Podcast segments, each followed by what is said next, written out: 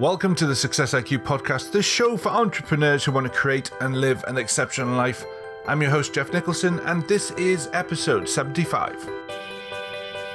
This episode is sponsored by Rise of the Youpreneur, the definitive guide to becoming the go to leader in your industry and building a future proof business. Good morning, good afternoon, and good evening, wherever you are in the world today. I truly hope you are having a fantastic week.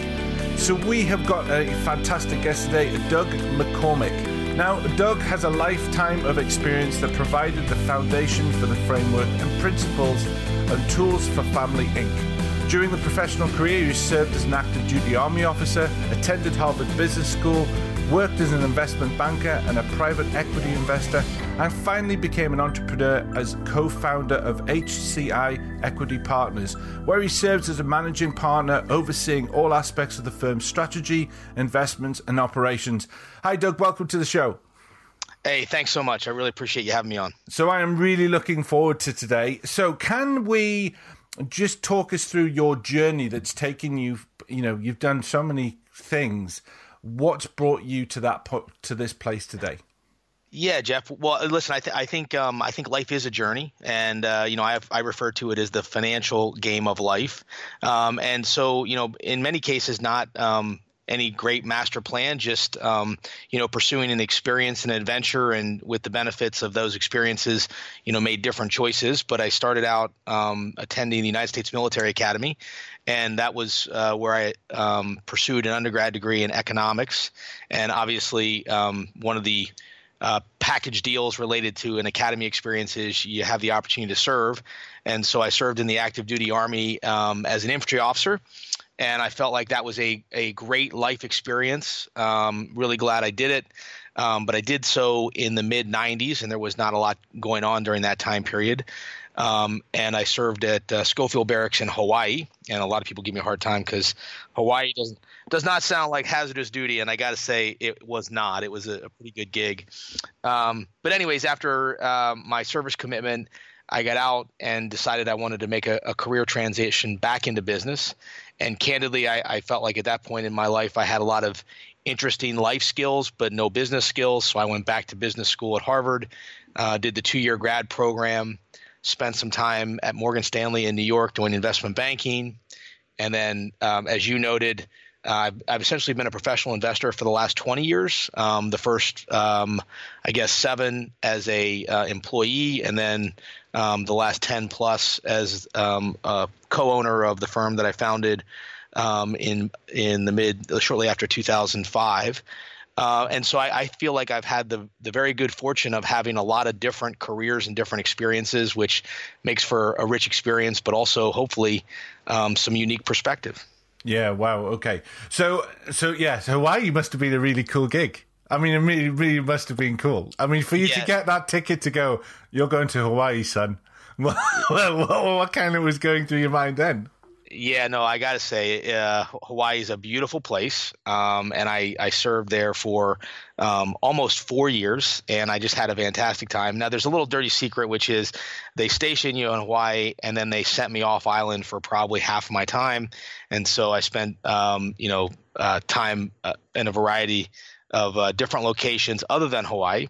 Uh, but the time in Hawaii was fantastic, and I had a bunch of friends there from um, both my training courses as well as the academy, and so it was a great, great place to spend uh, a couple years. Brilliant, brilliant. So you're also also the author of the book Family Inc. as well.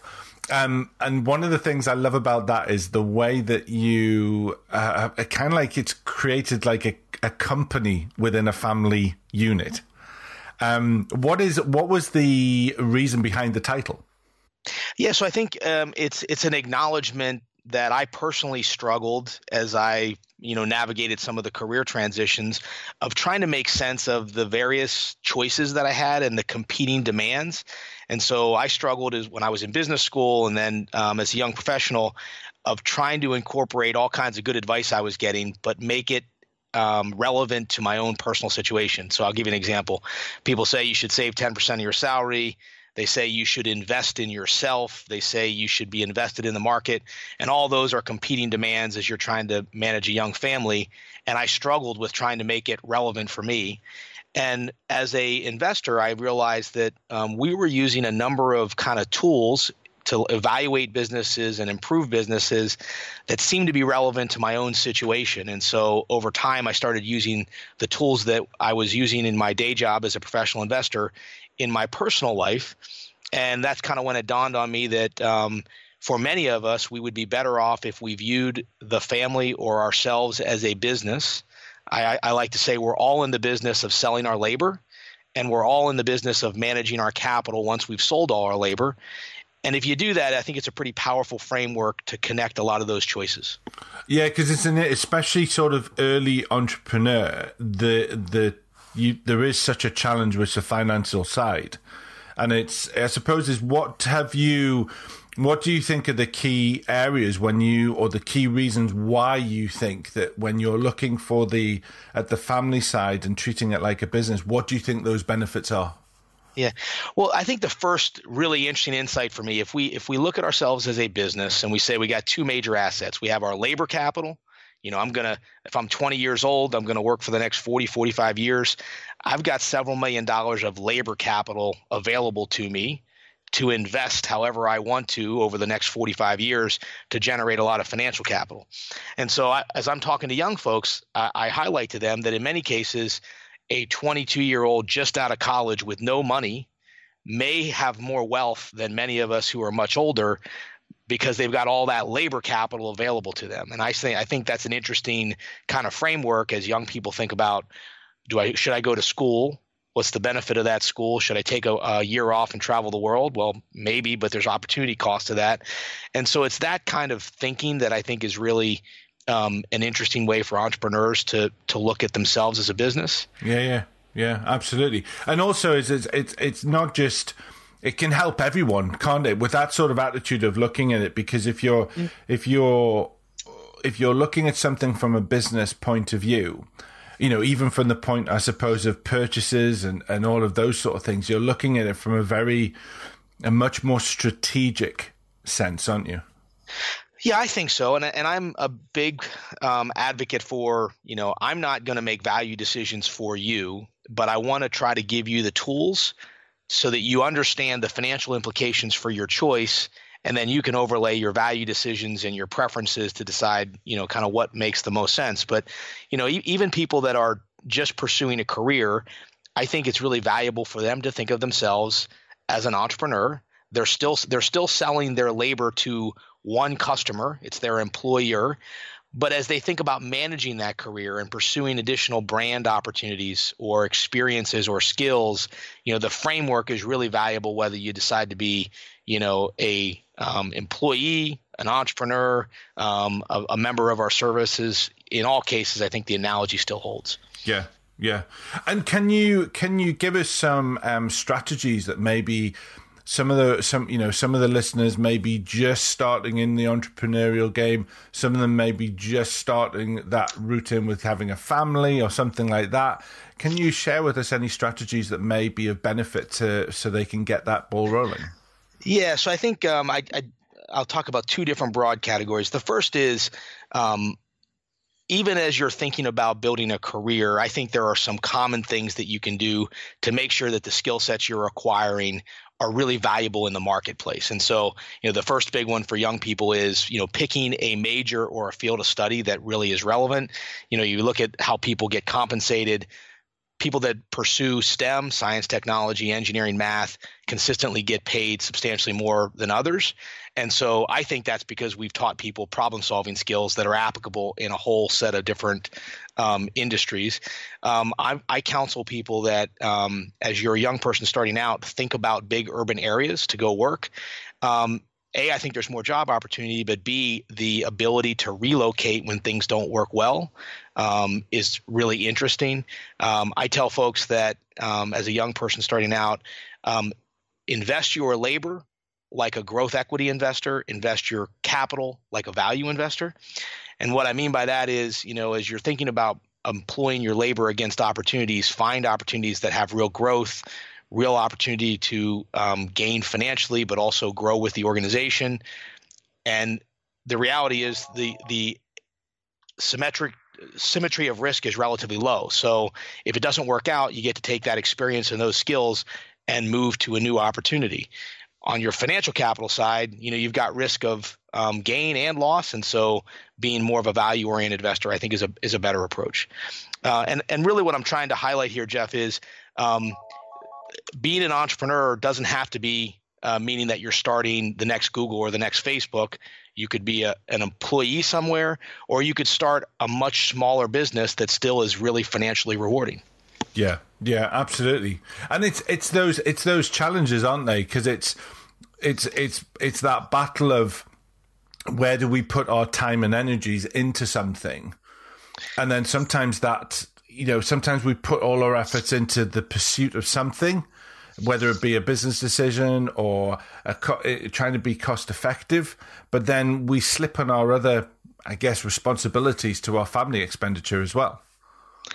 Yeah, I think many people underestimate the value of financial flexibility uh, as they make choices. And so, you know, a lot of times I see entrepreneurs that um, they're very excited about starting a new opportunity, but they haven't made decisions in the previous five years that give them the financial flexibility to take risk.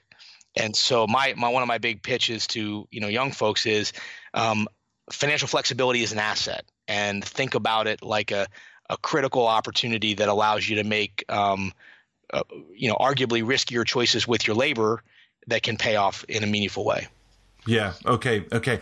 So with regards to with regards to that, is do you do you find that there are I, I guess certain certain personalities for i.e. the the entrepreneur do you see in your experience they take more risks with this sort of thing or less yeah, I think it's calculated risk. So I'm I'm a big believer that um, entrepreneurship is really um, much less risky than people think, and on a risk adjusted basis. So in terms of what the opportunity is relative to the risk, I actually think entrepreneurship is much lower risk than employment in many cases. Um, and so that's maybe a little bit counterintuitive, but as you think about entrepreneurship, um, in many cases you look at the labor markets labor markets are super competitive right? If you're out there looking for a job the employer's comparing you relative to everybody else.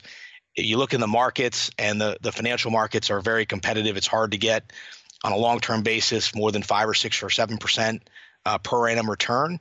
But when you combine your labor capital and your financial capital uh, that's that's entrepreneurship. And in many cases i see the financial returns being much greater when you do that than if you tried to sell your labor into the market or put your capital into the market. Yeah, it's it's it's an amazing sort of uh, it's an amazing sort of um, mindset that entrepreneurs have. But often, what you see is is a lot of people thinking the entrepreneur is a higher risk. Yeah. In in in some aspects, don't they? Oh, I I think uh, many people perceive it that way, and you know, I look at it as as someone who's you know been an entrepreneur for a long time and think that being an employee is is a risky scenario. So if if I'm an employee, I've got one customer, my my employer. If that customer decides they don't need me or don't like the work I'm doing, I've just lost 100% of my revenue. Um, and as an employee, as, as an entrepreneur, I've got the opportunity to diversify my revenues, diversify my risk. So it, it seems like a lower risk proposition to me. Yeah, and I suppose is on a, with a with a with, as an entrepreneur, you can pivot a lot quicker than you can with the huge mechanics of what a, a large business takes. Uh, I think that's right, and I think the um, you know the level of success required to really create wealth i think is is often smaller. And so you know again i think um, understanding the size of the opportunity that you're comfortable with we all think i think in america we think about entrepreneurship and everybody talks about silicon valley and google and facebook. But the reality is in my hometown there are lots of great businesses serving the local market and the community that can offer a very rewarding career and financial trajectory If you're an entrepreneur wanting to build a long term, highly profitable business, then we invite you to pick up a copy of the new book Rise of the Youpreneur from best selling author Chris Ducker.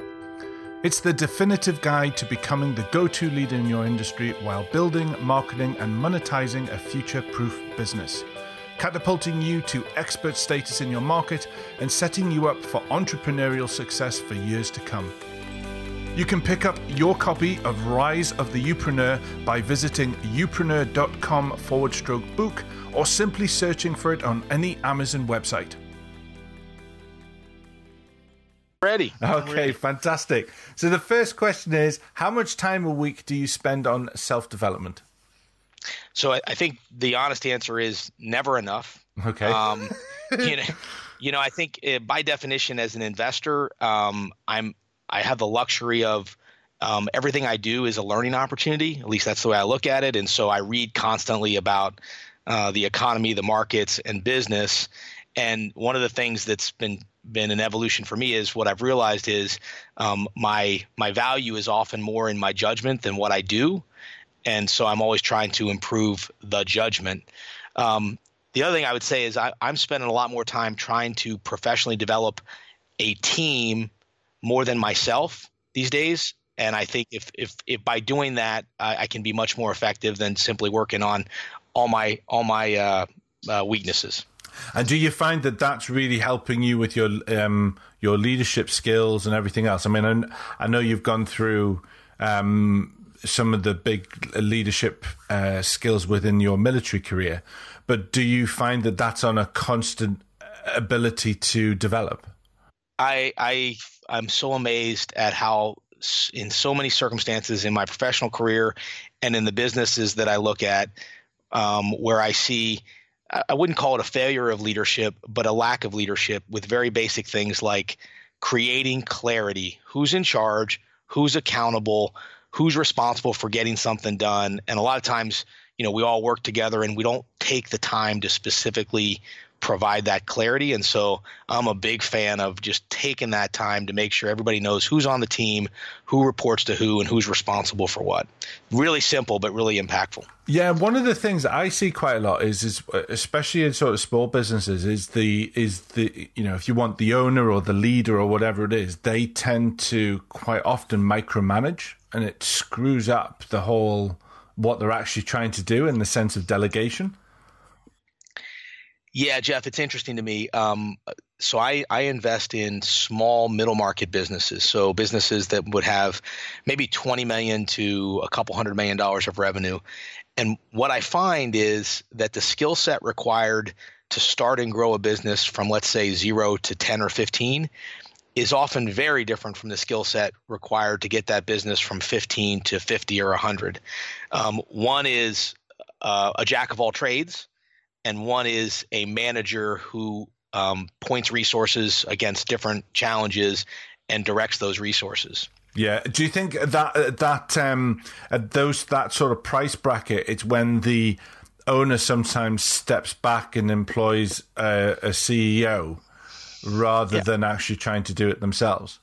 Yeah, I think a self-aware owner um, is often should be asking themselves those kind of questions, and and in many cases i've seen folks that um, they, they realize their weaknesses they figure out what they're good at and what they enjoy and then they surround themselves with a team to complement their weaknesses and i think that's a super um, you know interesting way to approach it as well.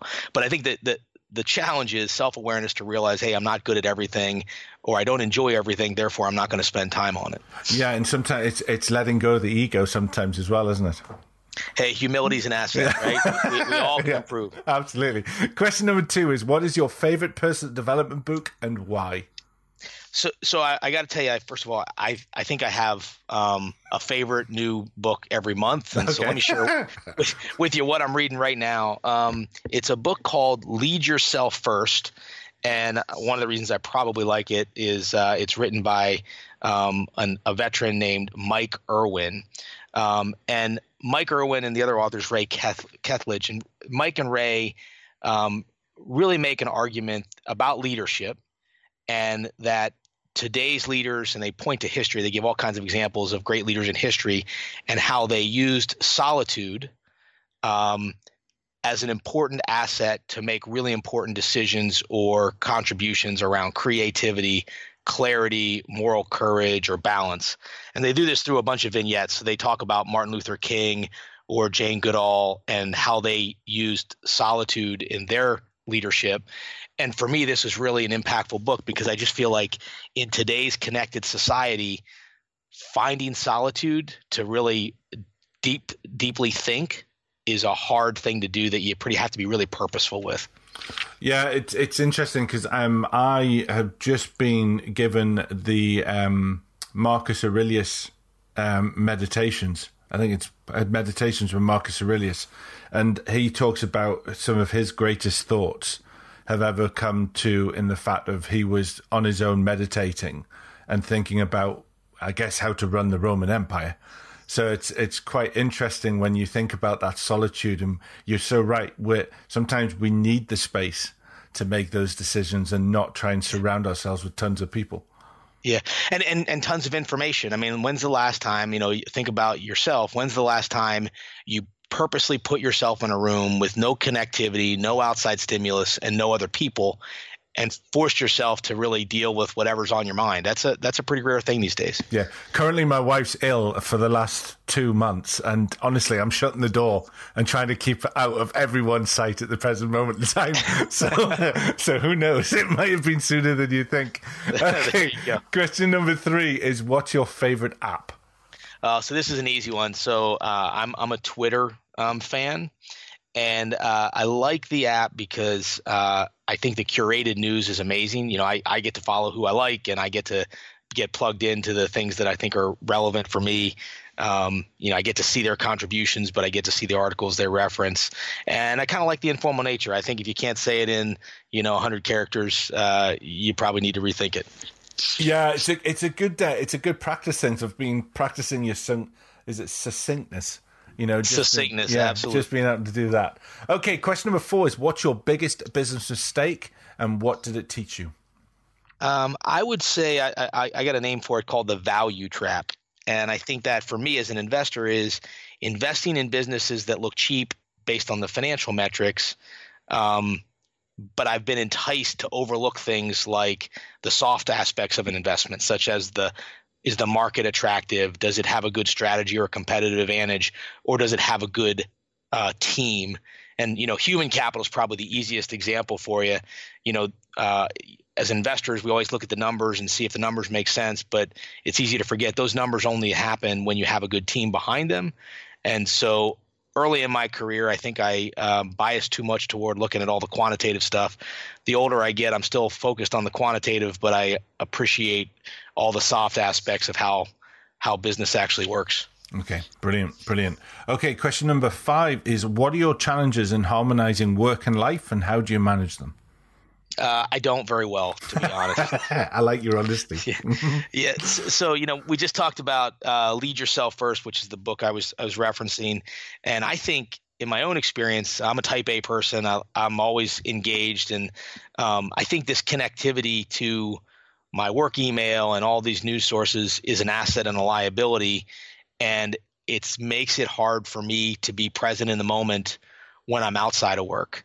Um, and so I'm, I'm, I'm working at that. I, I, I think honestly, I'm, I'm probably not doing a great job and it's work in process, but I'm, I'm really trying to be thoughtful about being present and, and forcefully putting away my, my phone or my iPad or my computer when I'm not at work to, to get away.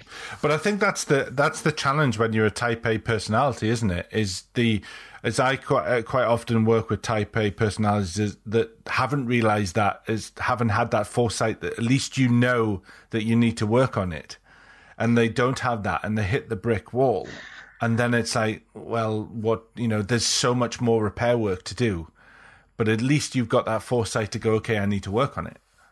Well, uh, you know, so to be honest, I think my, my wife helps keep me grounded because you know she she runs a tight ship, and when I'm over there at home on my phone, she gives me the, the evil eye. So you know, part of it is uh, I'm I'm getting realistic feedback from the family. But yes, I listen. I think this is a uh, it is it's a real problem, and and the lines between work and um, personal life continue to blur in my mind. Yeah, brilliant. Okay, okay, that's one of the other benefits with having a loving wife that you just you just yeah. know when you've when you've gone past that point. she won't let she won't let me uh, forget it. No. no. no okay, question number six is: What advice would you give an entrepreneur that you wish you had known starting out? Uh, boy, that's a good question. Um, you know, uh, I think the first thing I would highlight, we talked about this a little bit, is realize that liquidity is a really important asset. Liquidity, financial flexibility. I see a lot of ventures that fail not because the business idea wasn't viable or the execution wasn't good, but that they didn't the team didn't create enough runway to execute and give themselves time, a little bit of time to miss. And so understanding that that financial flexibility is really critical. Um, you know, the other one I see all the time is that um, everybody thinks that their idea is too good to share. And so they have a great idea, but they don't want to talk to anybody about it because they're afraid somebody else will copy it. My experience has been listen, the world's full of good ideas, and they all uh, um, don't amount to much unless there's really good, passionate execution behind them. And the best, fastest way to kind of refine your thinking and your product um, is to get out in the marketplace and share what you got and, and get market feedback. Brilliant, brilliant. Okay. Question number seven is What is your definition of success? So, so you know, you mentioned I'm an army guy. So, so this is a little bit uh, from my army days, but there was a, a recruiting saying um, back in the '80s, which was "Be all you can be." Uh, and I think it's that simple. I, I mean, I, I, try not to say that I'm looking for absolute goals, but I want to um, try to accomplish goals that I think are um, relevant to my capabilities or my opportunity set. Um, you know, there's a famous, uh, I guess it's a, a, a, poem or a reading by Teddy Roosevelt called "The Man in the Arena," and it talks about um, the the real virtue of the person who's willing to put themselves in a risky situation and willing to risk failure to achieve greatness. And I, I so aspire, aspire um, for and admire that kind of ethos. Mm, yeah. Yeah, it's, it's funny. Um, there's a couple of um, there's a poem that is um, that I read from um, I think it's called it's a poem by Chief Tecumseh, I think it is, um, and I heard it on a film that was done by um, Navy SEALs. It's called Act of Valor, and there's there's certain words or certain phrases in certain um, whether it be um, uh, what do you call what do you call them like um, mottos and, and those sort of things that just can have this real defining power behind them because they don't have to be complicated, do they? As long as they covet what is at your heart and your core, then that's really that matters. Yep. Yep. Nope. And uh, at the end of the day, there's only one referee, and it's you. Yeah. And you got you got to be you got to be comfortable with whatever you know whatever game you played. Yeah, absolutely. Okay. Question number eight is: Do you have any type of morning routine that gets you prepped for the day ahead? Oh yeah, my my morning routine is uh, morning's my favorite time. It starts with coffee and it starts with this whole concept of solitude. So I'm I'm the first person up in my house every morning and I get that quiet time to myself before the day gets started and it's the only time that I know um, never gets interrupted and it's always mine. So it's about uh, early bird gets the worm. Yeah, and do do you is are you a five a.m. or are you? Yeah, I'm, I'm sometime always before six, sometime between uh, five and six, depending on when my, my bladder breaks down. okay. Okay. So the final question is the life lesson question. It's very much you pick a number between one and 50, whatever number it lands on, it comes to a life lesson that um, I've sort of um, found through my life. And it's something that we can discuss. It's okay for you to disagree with it. It's just to have a, a sort of conversational topic point. So a number between between 1 and 50, please. Perfect. First of all, I think there's some kind of psychological test here based on what kind of number I pick. I, I, I, can't possibly comment. I'm gonna, I'm gonna, I'm gonna go right in the middle, 25. I thought you would go for number one, being alpha male. I'm just yeah. gonna go for number one. Um, don't judge too quickly.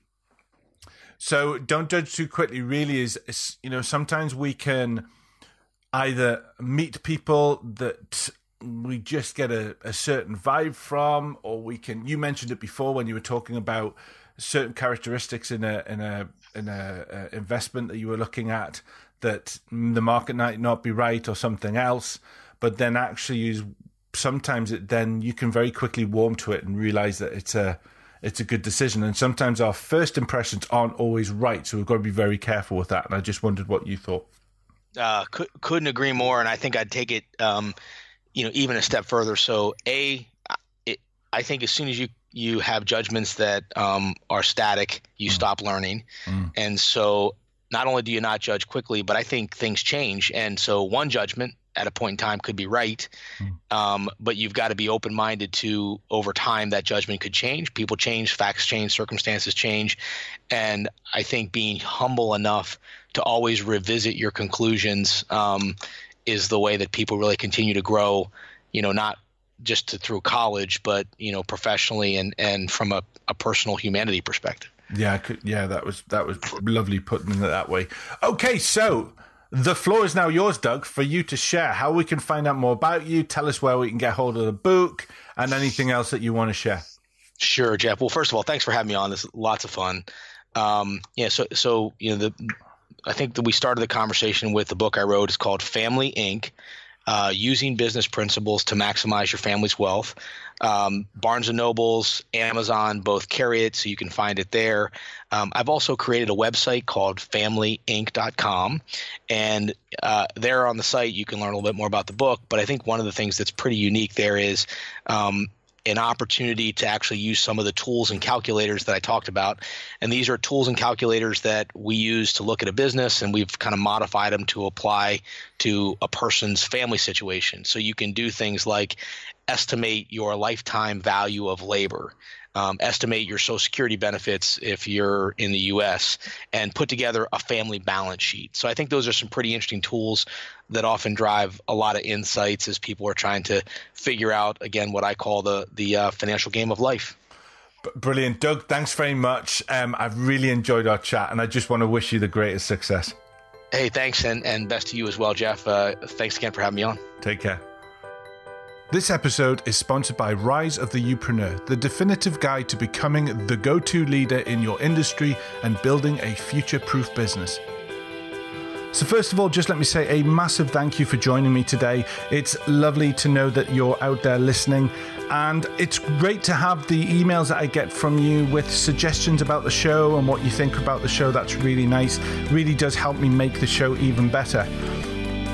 If you'd like to find out more about me and the types of services I offer or my social media links, then please visit www.geoffnicholson.uk. You can also join us on the Facebook page. Just search for Success IQ Podcast, and that's a new page that we've put up that I'm trying to grow and develop. So you can tune in and find us on other stations such as Stitcher, SoundCloud, TuneIn Radio, and of course iTunes. And if you have the time, it would be great if you could pop over there, leave a rating, leave a review, because it really does help me grow the show and make the impact that I'm really looking for. So, just to say, I hope you have a fantastic week. I wish you the greatest success, and I look forward to speaking to you next week. Take care.